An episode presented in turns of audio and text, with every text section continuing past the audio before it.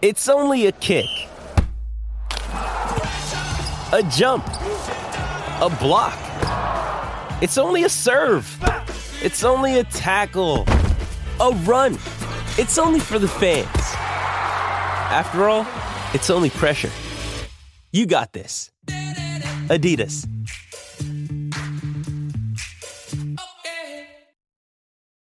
This episode is brought to you by Hyperice, the leader in advanced warm-up and recovery technology.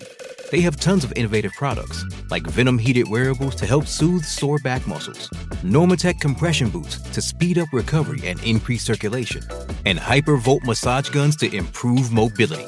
Loved by athletes like Naomi Osaka and Erling Haaland. Try them yourself. Get 10% off your order with the code MOVE at hyperice.com.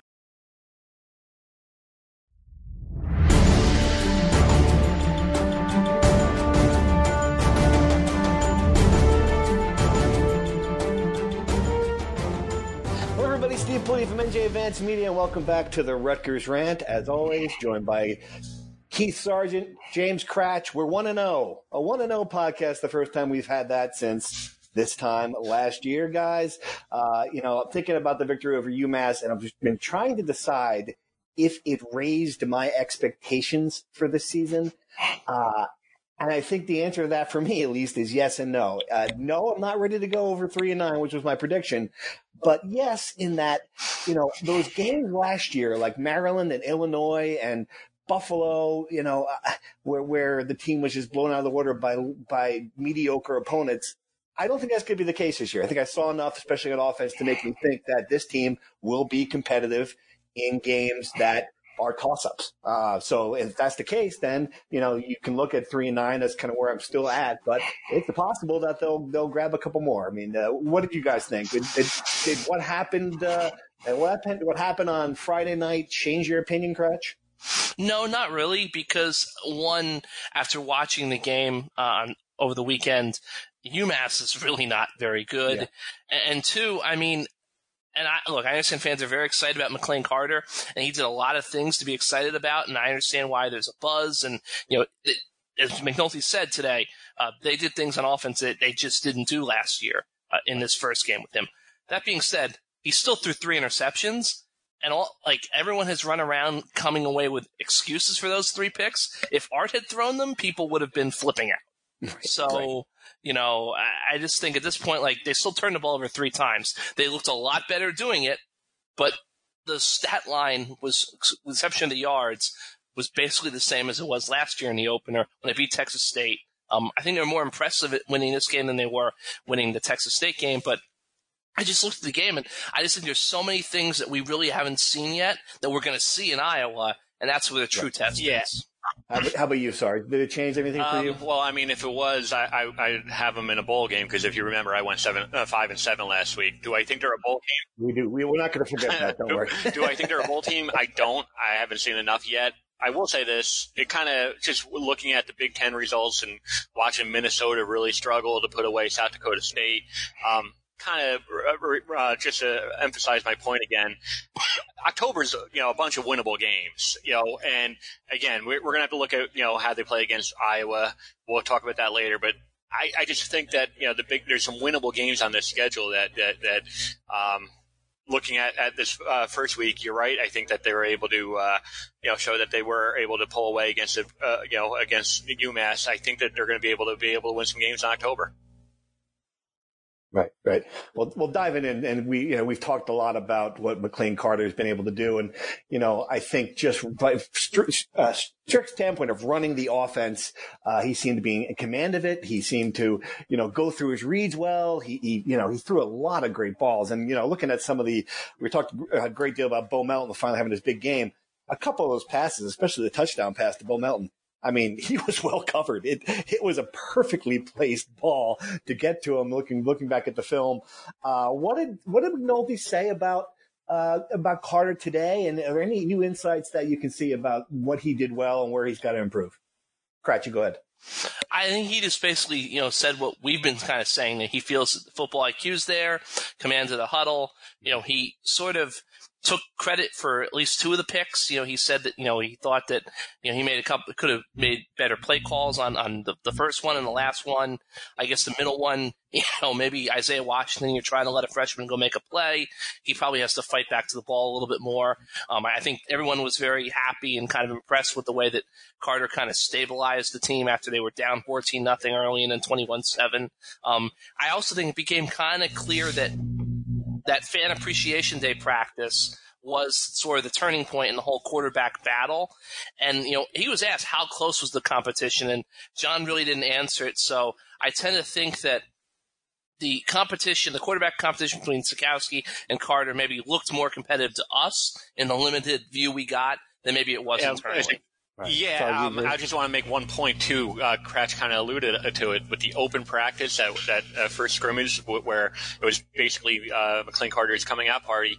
That play to Isaiah Washington, correct me if I'm wrong, James, it was basically the same play, it might have been the same exact play that McLane Carter hit on in that scrimmage where he had, like, I think it was like a 50-yard touchdown pass to Isaiah Washington streaking down the right sideline. That was pretty much the play that really, I think everyone opened up everyone's eyes, which is kind of interesting. The difference is, you know, he got pressure. I think it came off the right side of the line, and he just didn't have as much time to hit that play. What I found interesting, you know, is Chris Ash during his press conference said, you know, he called it a great game plan, and I think he's right. The fact that 21 touches apiece for Isaiah Pacheco and Raheem Blackshear, obviously the two most talented offensive players on the team, you know, that's a good number, 21 apiece. Bo Melton, getting him involved, getting him off the schneid, so to speak, getting McLane Carter comfortable, really good game plan. But Chris Ash said there's more, you know, there's more in the game plan. There's more in the offensive scheme that they left out, which is always a good thing, especially when you score 48 points. Mm-hmm. I will say this though, guys, and I don't think Art Sitkowski had a game last year where he had the protection that McLane Carter had against UMass, and part of that's got to be the fact that UMass, as we've noted many times, isn't a good team and certainly wasn't good up front. But Cratch, you looked at it, you know, the offensive line play. Was the line better than you expected, or is this just, you know, pushing around a smaller team and it's going to be exposed this week when I was there? Look, they were better than I expected from what I saw in the preseason. That being said, I didn't think UMass was terribly strong up front. I think Texas State had a lot better athletes and kind of in their front seven a year ago than UMass did. UMass did bring some stunts and some pressure, but, you know, watching the game, a lot of times they would Carter would complete a big pass, and then they would show the replay, and, like, Sean O'Hara, who was doing the analysis for BTN, would be like, well, a three-man rush is coming, you know, or a four-man rush is coming. There's a lot of times in those big plays, you know, I can't name any specific off the top of my head, where they were rushing three or four. They were keeping guys in coverage, so the offensive line was not really having to do much more than put a hat on a hat.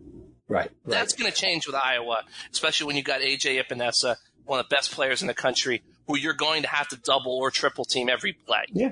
You can't do these 5, 6, 7 step drops. You know, like, I mean, a lot of those plays were really slow developing. I was kind of surprised. I thought they'd be a much quicker passing offense, and you know, so yeah, that's going to have to change, Sarge. I imagine that, you know, we're going to see really what McLane Carter has when he's facing a pass rush, when he's on the run, when it's not as easy as just standing back there, and that's going to be for me the true test of what he's all about. I agree. The one play that really stuck, and I saw in the film review that Cratch, I mean the Pulitzer award winning.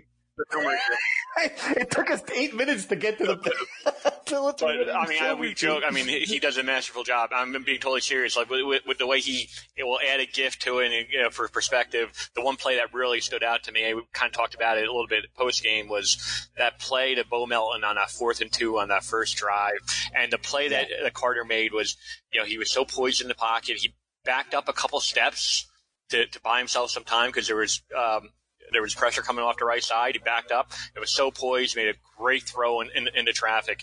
That was the type of play that we haven't seen a Rutgers quarterback make maybe since Gary Nova's senior year. He had a lot of time, too. A lot. Of time. I know some of that is his own game. If you look back at it, I think he made that time because there was some pressure coming off that right side. Right. All right. Let's go to the defense. You know, and I didn't notice this in real time, but it did, you know, again, in the film review, a great point that Cratch made. It looked like the linebackers were exposed in the passing game. That's been a problem in the past. I thought it was supposed to be, if not cured, certainly better talent at that position. Cratch, what did you see, and how concerned are you about that aspect of this team? I mean, I think you have to be concerned just because the guys are who they are. You know, I think we can sit here and we can debate the merits or the lack thereof of Ellen Loomer and Tyreek Maddox Williams and CJ Onyechi being out in coverage, but that's the scheme. It's not changing. Ash had to hire a new defensive coordinator, could have changed it, didn't, hire a guy basically to run his defense. And I think that you saw UMass pick on them early on, short side of the field, kind of quick passes into the flat. And then the first touchdown, you know, Maddox Williams just kind of got lost in space, and the tight end went right down the seam, wide open for a touchdown. Safety help, can never get over there in time. So I think that that's something that Big Ten teams, I'm sure Iowa is going to look to exploit this week, especially a program like Iowa that, you know, they've got some new tight ends. Obviously, they had two guys go to the NFL in the first round, but they live and die by their tight ends. They produce tight ends. Nate Stanley is a very accomplished quarterback.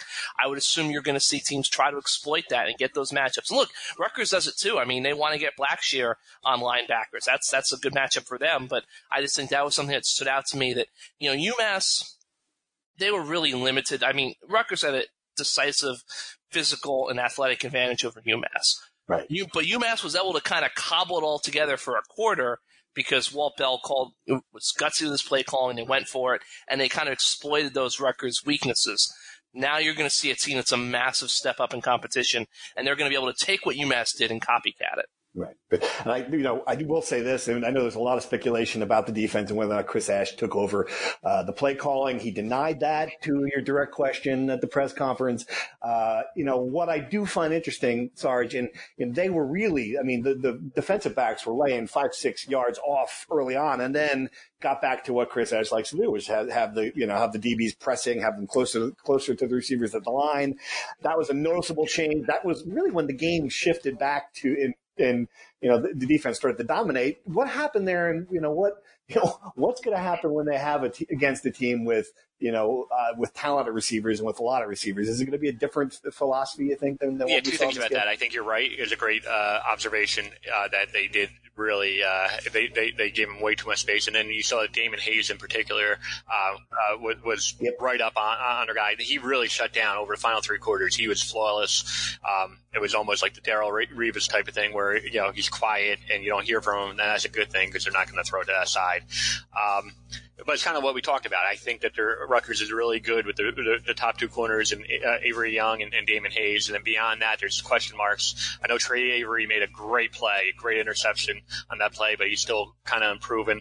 You know, and where that could come and bite him is, like Crash said, you know, tight ends going up in space and slant routes and plays over the middle. Until those cornerbacks, those nickel and dime cornerbacks are able to prove themselves, it's going to be a weakness.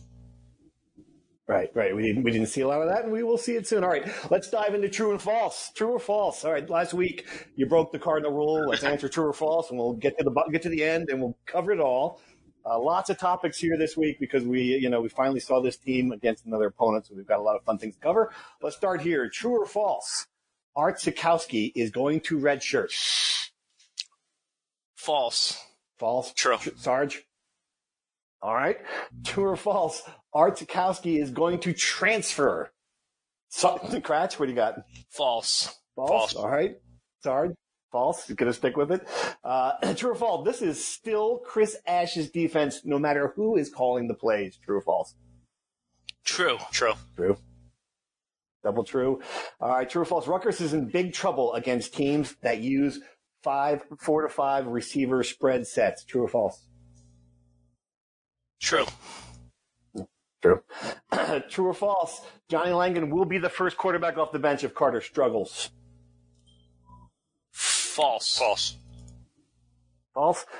True or false? The best player on defense against UMass was Tyshawn Fogg, the linebacker. True or false?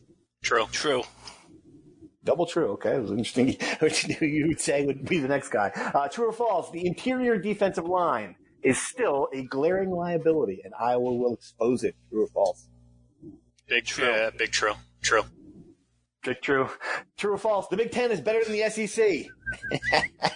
False. Big false. Big false.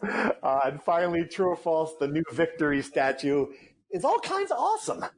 True. All right. True. And let me just break the cardinal rule for 1 second. There's a photo on Twitter on Ron Garudi's Twitter feed of the statue with the fireworks in the background. It is beautiful. Yeah. It's something that I kind of wanted to actually say for myself. It is. Fans have to check it out. It is really the answer is an overwhelming true that it's kind of awesome. This is what Francis Scott Key saw when he wrote the Star Spangled Banner. That's what I was thinking. It's great. It really is a great photo, and yeah, it was great to see. We'll talk a lot about it. But there were a lot of off the field fun things going around the stadium.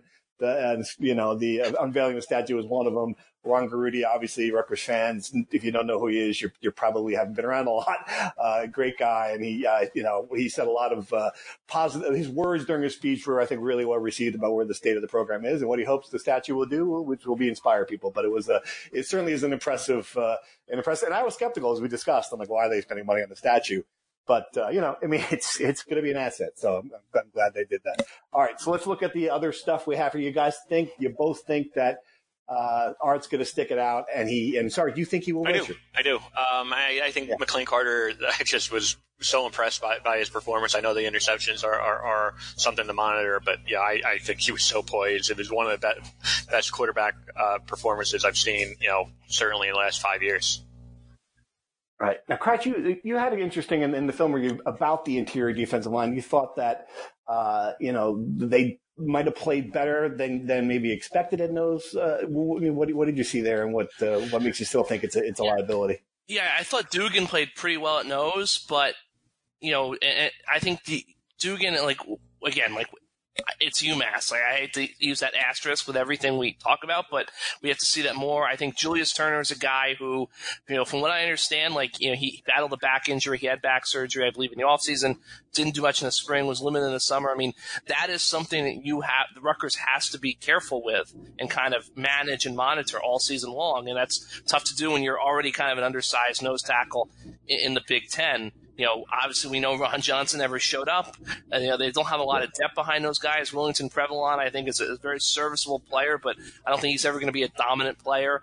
And, I just thought, the defensive ends, the Jacks, did not play as well as I expected them to play on Friday night. And, I know UMass was trying to get rid of the ball quickly, but there were also some drops, and I didn't really see much of a pass rush. So I just think that defensive line, it's an issue. And I think that's why this is an acid test this weekend, because this has always been about the line of scrimmages for Rutgers.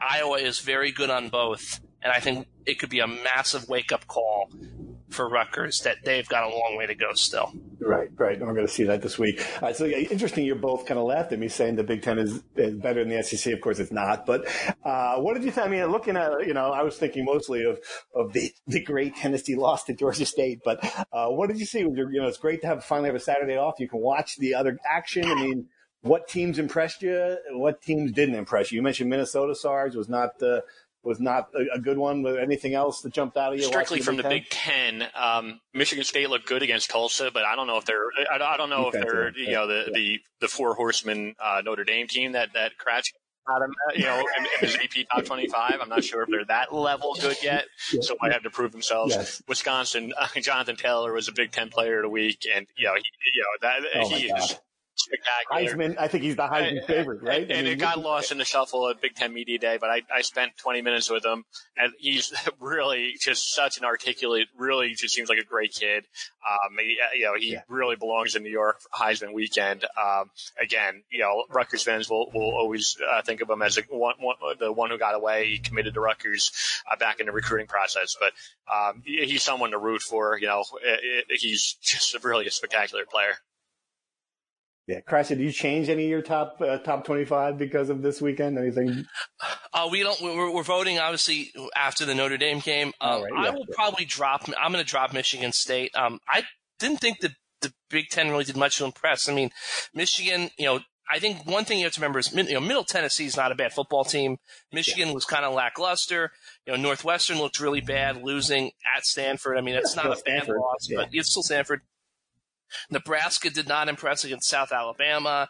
I mean, I think Wisconsin was probably the most impressive team of the weekend. I think they'll probably climb into my top 25 this week.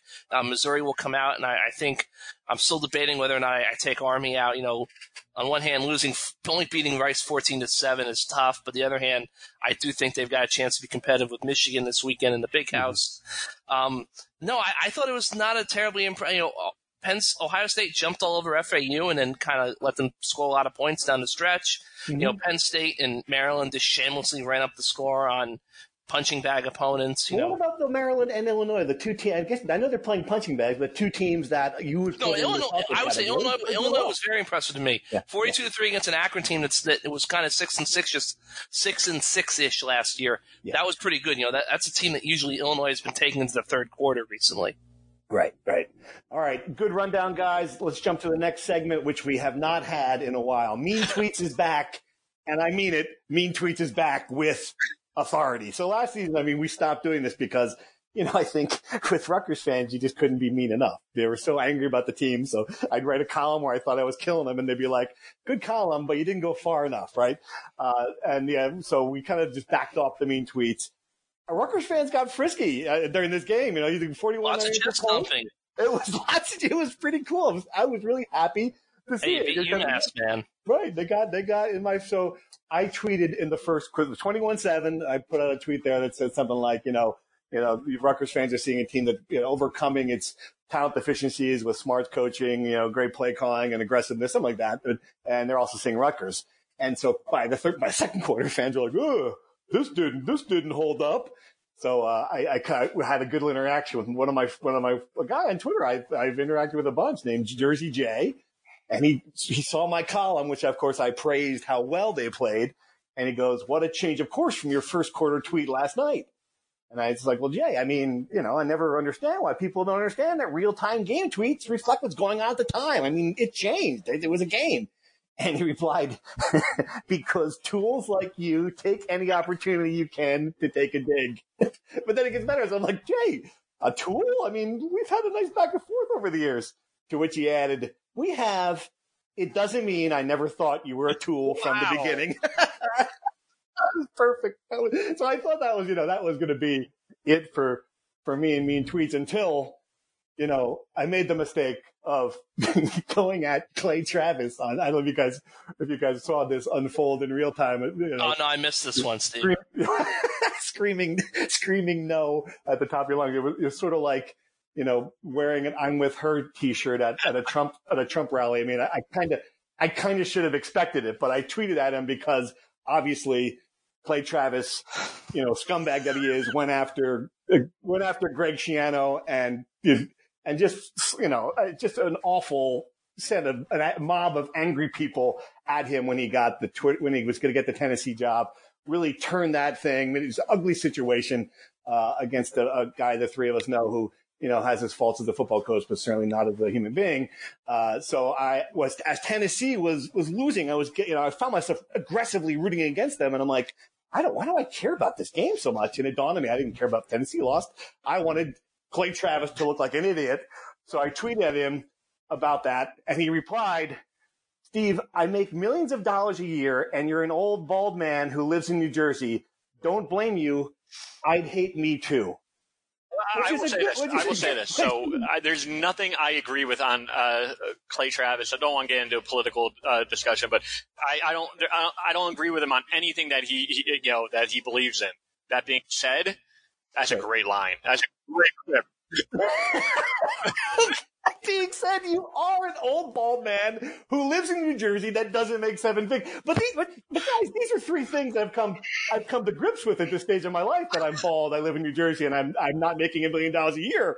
I've kind of had to come accept that at this point in my life. But yeah, my favorite part of this whole thing was then one of those, like that Rutgers football Facebook page, somehow like your tweet or his, Clay Travis's tweet about you got on there, and then like people started ripping you, Steve. And someone like one of the things they said was like, you're just a North Carolina boy who shouldn't be covering like Rutgers. And I almost responded, I guess you missed the big, you know, heralded story about Steve's childhood in Nutley, North Carolina last week. That, you know, that I was all over the place, you know? I mean, it's just, oh my God. I will say this though. I don't have a list of them, but man, we got a lot of tweets after we kind of pushed back against Rutgers' little media blackout last week. That's and true. Not naming a quarterback, you know, it amazes me. It absolutely amazes me how fans can be so frustrated with this team, so frustrated with the coach, and in the minute the media gets involved, it's just it's like rally the troops, you know, circle the wagons. Like it's just, you know, if you feel the need to have an anti-media, you know, jag before the first game. So I'll say this, just on the fan topic, Rutgers down 14-0, and there was calls for Chris Ash and you know Chancellor Greg Schiano, you know when they're down. Some of the true believers were calling for Chris Ash. At that point, and the reason why I bring this up is I was talking to a Rutgers official, I don't want to name who was so upset by it. And it just, look, you talk about like different points of view and whatever. And, you know, the reason why I bring this up is fans are going to be fans and they're going to do what they want. But just, you know, to add some color and levity to the whole situation, some inside information. Rutgers officials were really bothered by that reaction for, you know, and again, fans are going to, you know, they pay, you know, for the most part, they pay money and, they have their right to be vocal. But, just so you know, fans out there who, you know, if you're out there, you know, it bothered Rutgers, officials that, you know, it should, though. It was the deserved reaction at 21-7. All about, you know, the way the team came out. I'm not saying that they shouldn't. I'm just saying that from the standpoint of, you know, it you know, you were heard and it bothered, you know, people inside Rutgers. Yeah. It is sort of fascinating, but yeah, it's good. I mean, I think fans should have come out of that one. They haven't had the opportunity to have that sort of spirited feel in a while. So hey, we can take it on Twitter. We're professionals. All right. Questions from Rutgers Insider. We haven't mentioned it yet, but if to this point, I mean, we had, I thought, really the true power of the Rutgers Insider, nj.com/text to sign up was really during the game, you know, because it cut out all the Twitter nonsense. It was just, you know, us interacting with people on there, giving facts and observations without any of the noise that you get on Twitter. So I hope if you're a subscriber, you enjoyed that. And if you're not, you'll give it a look-see. We've got a lot of discounts. What is the discount, Cratch? You know, these things that are maybe half off the first month at this point. I think, yes, podcast, the promo code podcast, nj.com/text. Join us. All right. So here are the questions. The first one, and this is interesting, it's come up a bunch, and I don't know if we've nailed it down, if you guys have nailed it down without me knowing. Was there a team vote for the quarterback position? This is kind of a weird thing. I've never heard of anything like that before, where a team would vote for a position. I mean, the coach makes $2 million for a reason. What do you guys know? Zach Vinesky, it was something that came up in Chris Ash's press conference after the game, where he kind of alluded to it. Yeah. I asked Vinesky, and Vinesky's a really colorful kid, good quote, but he did not answer point blank, and I did ask him. You could probably understand why. You know, I think he's still friendly with Art, but the vibe I got was Chris Ash. It was his decision ultimately, but I think he did have input from the team.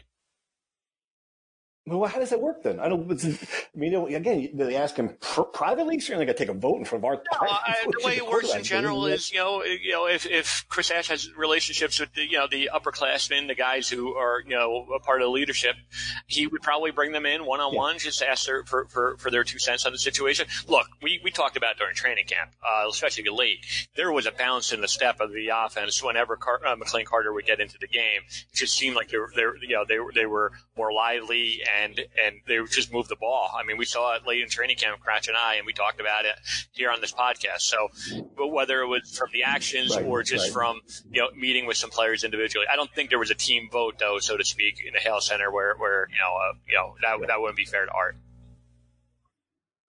All right, Cratch, this one for you. So you broke it down a little bit, but were there any freshmen who played better or worse than expected? First of all, how many played? That would be a good place to start. What do we have number-wise? Yeah, so we had – let me just pull this up, actually. pull up the project text and Rutgers Sports Insider messaging. We'll find it because I sent it out early after the game.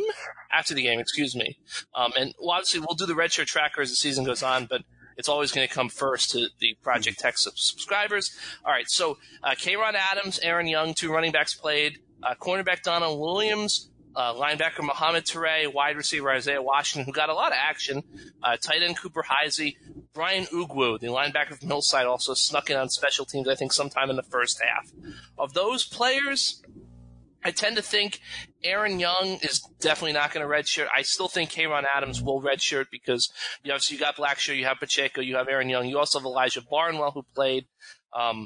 Less sure about – I think Turay is going to play this year. I think he'll be a special teamer. Same with Washington. Williams, I think, is kind of a toss-up if whether he'll redshirt. And then Cooper Heisey, I think, is going to have to play given the lack of depth they have at tight end. So, but any freshman who did not play in the game, I would expect to redshirt.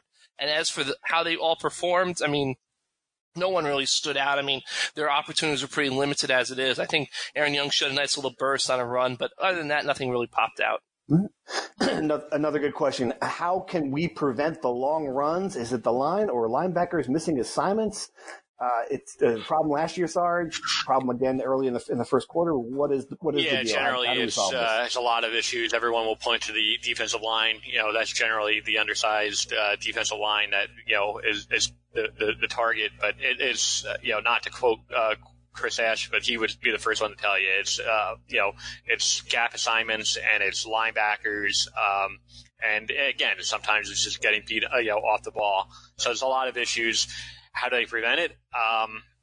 Cratch is right. I don't see them all of a sudden replacing guys. One thing that he brought up before Cratch brought up was the issue at Sam. And one interesting thing to note, and they moved Malik Dixon to strong safety, and he had a good game, had that one big pop at strong safety. He looks like he's kind of cemented himself there. But if Tyreek Maddox Williams, if he continues to struggle the way he did, at least in pass coverage, could they move Malik Dixon up a level, so to speak, moving back to Sam? That's where he was playing, a year ago at this time. That's something to keep an eye on. But, I don't think they're all of a sudden going to make a trade for Alabama, defensive linemen. I don't think they're going to be able to do that at this point. Right. All right. Another good one. And the answer really wasn't clear to me from watching the game. Are the receivers doing a better job getting separation? Bo Melton's the one I'm thinking of. We talked about the touchdown pass where he looked like it was just the only place the ball could have been thrown and a great catch. What are you seeing overall, Cratch? Do you think these guys are getting open? Yes and no. From what I saw, I didn't see any, I will say this. There were a couple of guys who were wide open down the field. I don't know if it was separation, busted coverage. Rutgers just didn't get the ball to them for whatever reason. I thought Bo got a little bit more separation than everyone else. But I also think what I saw was I think there's a difference between how we define, are we talking about physical separation where a guy's speed gets him past the coverage? And I think Rutgers did a better job of this than they did last year in this game. They seem to have more route concepts that were getting guys open based on the scheme. I think there was a couple times where, Mo Jabi kind of was wide open in the flat, because they kind of cut the route short a little bit and they dragged maybe the guy over the top the other way. I think that was something I saw more of, but straight physical, just outrunning your guy, didn't see a whole heck of a lot of that. If you talk about the play, that touchdown catch with Melton, he was pretty covered. I mean, the ball was just right in the perfect spot. Yeah, it's funny. Sorry, maybe you can address this. The idea that I thought we were going to see a lot of more of the younger receivers. We're talking to camp about guys who were going to be, that we thought were physically better, who were going to get out in the field more. Yeah. It didn't really happen. So one guy who I kind of hyped up a lot had his chances. It might have been McLane Carter's best throw of the night, believe it or not, where he threw in the back corner of the end zone to Davon Robinson, put him in a perfect spot. And if you look at the replay, Davon Robinson just dropped it. That's the type of play where, as someone inside the program told me, that's a play that Bo Melton would have dropped a year ago, and now he's catching it. So again, I don't think that we're going to have to wait a year to see Davon Robinson emerge. The point is, you know, IU's getting separation, which you like. I think there's going to be some opportunities for a guy like him. Same thing with Isaiah Washington. You know, I think that play, you know, where it was the interception we kind of alluded to earlier, I think we might see them go back to the well. There is a feeling inside the program that Isaiah Washington could be a big play threat this season. All right, let's go to predictions. And Sarge, I loved your question at the press conference today when you're trying to get Chris Ash to talk. Any sentimental thoughts about going back to Iowa? You were born there, raised there, your home state. No, it was just perfect. I'll do one better. Fundamentalist. I think we can know that at this point. In Chicago at Big Ten Media Days, when things were kind of winding down, it was just me and Chris at his little table. I said, Chris, we're gonna have to write about you going back to Iowa in a couple weeks. I said, as a joke, I'm like, do you have any great Iowa caucus story you can give me that I can write about or something? This is I don't have any, and I'm like. Really? And then Chris goes, James, I've played road games. Okay, so let's just okay, so I love it. He just does not care. Grew up in Ottumwa, which is about an hour away from Iowa City. He did say that he was an Iowa fan growing up. I did some research. There was a Q&A with Steve Serby of the New York Post about a year and a half ago in which he in which he asked a few questions about his native Iowa. In that Q&A, Chris Ash talked about this hamburger place called Canteen. The quote was, that was kind of a big deal to be able to go to get a canteen. It's a loose meat sandwich place. It was steamed, greasy, and very good. End quote. So I went to look it up, okay, guys, and if we want to make a road trip, it's only an hour away. It is home to a World Championship Canteen Eating Contest June 1st. So we missed that. Politi might be able to put it on his calendar for 2020. But it's loose meat. I know that's basically Politi's favorite thing. So, there might be something that we might want to do Friday night. Here's the thing, Sarge. I have looked at this on Google Maps, MapQuest, Apple Maps, everything. Ottumwa might be 65 miles away as the crow flies from Cedar Rapids and Iowa City. It's a 2-hour drive. I don't know if there's construction on the interstate. It's a 2-hour drive. So as much as I'm sure that Steve loves loose meat sandwiches, I don't think we're going to drive 2 hours. You have to take a stagecoach to get there for 2 hours. Have you seen Politi drive? That's a trip for Politi. So. Okay. Let's go right to predictions then, shall we? Another thing about the game that struck me as weird, the line is 20 points. Is that right? 20 points? That seems like a lot, doesn't it? It is. It is a lot, right? Well, it's a lot because Iowa, correct me if I'm wrong, they're not a team that really is going to be so far superior offensively, with athletes that they're just going to blow Rutgers away. We've seen this formula of Washington, and those openers where they just were so far superior athletically, and they just had so many weapons. Ohio State comes to mind as well. Right. I don't really think that Iowa's going to just run Rutgers out the building. Right, and that's kind of where I'm standing. I'll start with my prediction first. I kind of agree with that. I liked what I saw again, like we talked earlier in the podcast. I still think this will be a down-to-earth kind of game. I don't think they're going to get blown out, though. If I had to pick a score, I'm going to go with something like Iowa 26, Rutgers 10. So within that 20-point range. But still, another double-digit loss on the road. What do you got, Cratch? Similar score. I'm going to go 28-13 Iowa. I think it's going to be one of those games where throughout the game, at the end of the day, you look at the scoreboard. It doesn't look too bad, but – in the span of the game, never once did you think Rutgers could seriously have a chance to win the game. Right. One of those games. It looks close. It looks okay, but Iowa dominates from start to finish. Yeah, I'm gonna go close. I'm gonna go 21-17 Iowa. And I think Cratch is right. I think it's gonna be like Northwestern a year ago. Northwestern won 18-15. It was close, but if you remember, Northwestern held the ball for the final 6 minutes, and they just completely wore Rutgers down, and they knelt the ball on a 5-yard line to end the game. So it was a little deceiving. I think McNulty's going to have enough weapons in the backfield where he can execute an efficient game plan. He's going to be able to control the tempo a little bit. I think Carter will settle down, maybe not throw as many picks, but ultimately I can't see Rutgers winning this game. It is interesting that we have Iowa all scoring in the 20s. So that would be certainly, I think, given the way the defense has performed at times last year, that would be a victory for the Scarlet Knights if they can hold them to the 20s. But yeah, it's hard to imagine Rutgers scoring enough points to win this game. But we'll be there. We'll be in Cedar Rapids, Iowa City. We're staying in Cedar Rapids, flying into Cedar Rapids. I'm sure that airport will be it'll be interesting to see connecting through Chicago. If you guys are out there in Cedar Rapids, hey, try to find us. We'll be at the most expensive steakhouse that I can find. Anything else? Anything else to add, guys? Oh, we're good. All right. Thanks for listening. Appreciate it. NJ.com/text, of course. And we'll be back next week to recap what happens in Iowa. Thanks.